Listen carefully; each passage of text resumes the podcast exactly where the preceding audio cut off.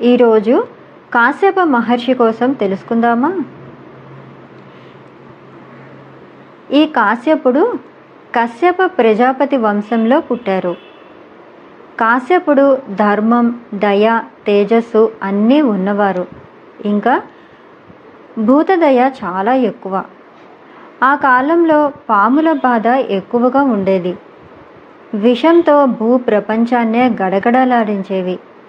కాశ్యపుడు బ్రహ్మదేవుడి గురించి తపస్సు చేసి ఈ పాముల బాధ నుండి సకల జీవులను రక్షించమని వేడుకున్నారు. బ్రహ్మ కాశ్యపుడికి జీవ సంజీవని అనే మంత్రాన్ని ఉపదేశించారు. అప్పటి నుండి కాశ్యపుడు అన్ని రకాల జీవుల్ని రోగాల నుంచి విష సర్పాల నుంచి రక్షిస్తున్నారు. దయగల మనసున్న వాళ్ళకి ప్రపంచమంతా తమ కుటుంబంగానే అనిపిస్తుంది. లోకాలకి మేలు చేస్తూ కూడా కాసేపుడు తపస్సుని వదలకండగా బ్రహ్మర్షి అయ్యాడు. పరీక్షతో మహారాజు తక్షకుడు అనే పాము వలన చనిపోతాడని ఆ రోజే చివరి రోజని రాజుని బ్రతికించాలని బయలుదేరాడు. దారిలో తక్షకుడు కనిపించి నువ్వు ఎవరినైనా బ్రతికించవచ్చునేమో కానీ నేను కరిచిన తర్వాత అతన్ని నువ్వు బ్రతికించలేవు అన్నారు. కావాలంటే నేను ఈ మర్రి చెట్టుని కరుస్తాను. అవునో కాదో పరీక్షించుకో అన్నాడు తక్షకుడు.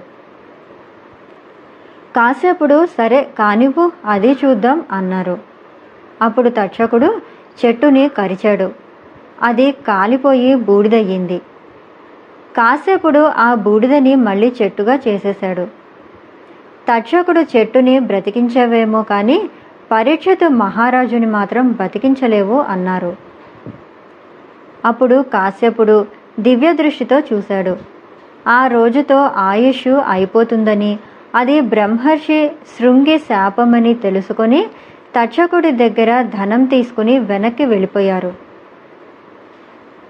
ఒకనాడు ఒక సిద్ధుడు బ్రహ్మ తేజస్సుతో వేరే సిద్ధులతో కలిసి ఒకసారి అంతర్ధానమై ఒకసారి కనపడుతూ ఉంటే ఆయన దగ్గరికి వెళ్ళి మీరెవరని అడిగాడు కాశ్యపుడు.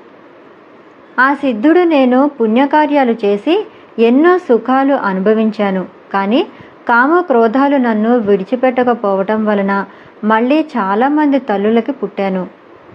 చాలామంది భార్యలతో కలిసి బ్రతికాను. పిల్లలు మిత్రులు భార్యల వియోగాన్ని అనుభవించాను. ఇంకా ఈ లోకాన్ని చూడటం నాకు ఇష్టం లేదు.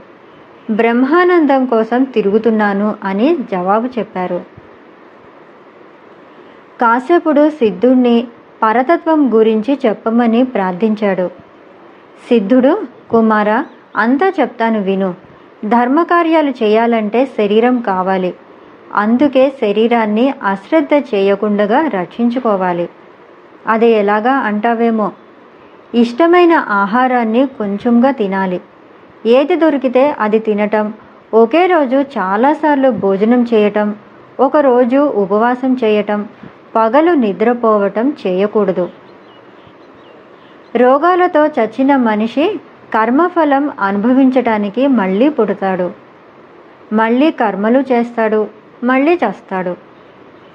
పాపం చేసిన జీవుడు నరకము పుణ్యము చేసిన జీవుడు స్వర్గాన్ని అనుభవిస్తాడు. కానీ ఈ రెండింటికి అతీతమైన మోక్షాన్ని పొందలేడు. పుణ్యఫలం అయిపోగానే తిరిగి భూమి మీద పుడతాడు. ముక్తి పొందే వరకు జీవుడు ఇలా చస్తూ పుడుతూనే ఉంటాడు. ముక్తి ఎలా సంపాదించాలో చెప్తాను విను.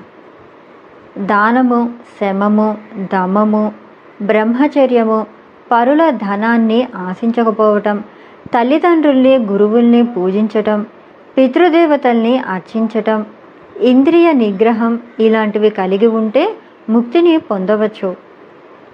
లోకమంతా భగవంతుడే ఉన్నాడన్నది గ్రహించాలి. పుణ్యాత్ముడు తనను తానే తెలుసుకొని సుఖము క్షణికమని అన్ని పదార్థాలు నశించేవే అని తెలుసుకోవాలి. జన్మ మృత్యు జర వ్యాధులన్నీ ప్రకృతి ధర్మాలని అవి కలిగినప్పుడు ఏకాంత ప్రదేశంలో కూర్చుని మనస్సుని ప్రశాంతంగా పెట్టుకుని బాధల్ని వదిలేయాలి.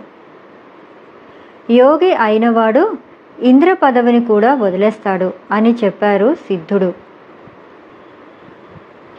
అంతా విని మహాత్మా మోక్షాన్ని పొందే ఉపాయాన్ని కూడా చెప్పండి అని అడిగారు కాశ్యపుడు. అప్పుడు సిద్ధుడు ఇలా చెప్పారు. నాయన దంతములు జిహ్వ కుత్తుక తాలువు కంఠనాళము హృదయము వీటిలో మనస్సు ఎక్కడ ఆగుతుందో అక్కడే ఉంచితే మనస్సు ఆత్మని వెతుకుతుంది. ఆత్మ పంచేంద్రియాలకి కనపడదు. ఒక్క మనస్సే దాన్ని చూడగలుగుతుంది. ఇదే బ్రహ్మ విద్య రహస్యం అని చెప్పి సిద్ధుడు అంతర్ధానం అయిపోయాడు కాశ్యప స్మృతి అనే గ్రంథంలో అహితాగ్ని లక్షణం ఆవు మొదలైన జంతువుల్ని చంపితే ఏ పాపం వస్తుందో దానికి ప్రాయశ్చిత్తం ఏమిటో పంచ మహాపాతకాలు వాటి ప్రాయశ్చిత్తాలు ఏమిటో మొదలైన వాటి గురించి చెప్పబడి ఉన్నాయట. కాశ్యప మహర్షి కథ వల్ల మనకి ధర్మకార్యాలు ఎలా చేయాలని దయ కలిగి ఉండాలని చెడు చేస్తే మళ్ళీ దాన్ని మనం అనుభవించక తప్పదు అని మనం చేసే పనులను బట్టే తర్వాత జన్మలో మన పుట్టుక కూడా ఉంటుందని తెలుసుకున్నాం కదా. ఆరోగ్యం కాపాడుకోవాలని తెలుసుకున్నాం. కాబట్టి మనందరం మంచి పనులు చేస్తూ ఆరోగ్యంగా ఆనందంగా ధర్మంగా ఉండటానికి ప్రయత్నం చేద్దాం. సరే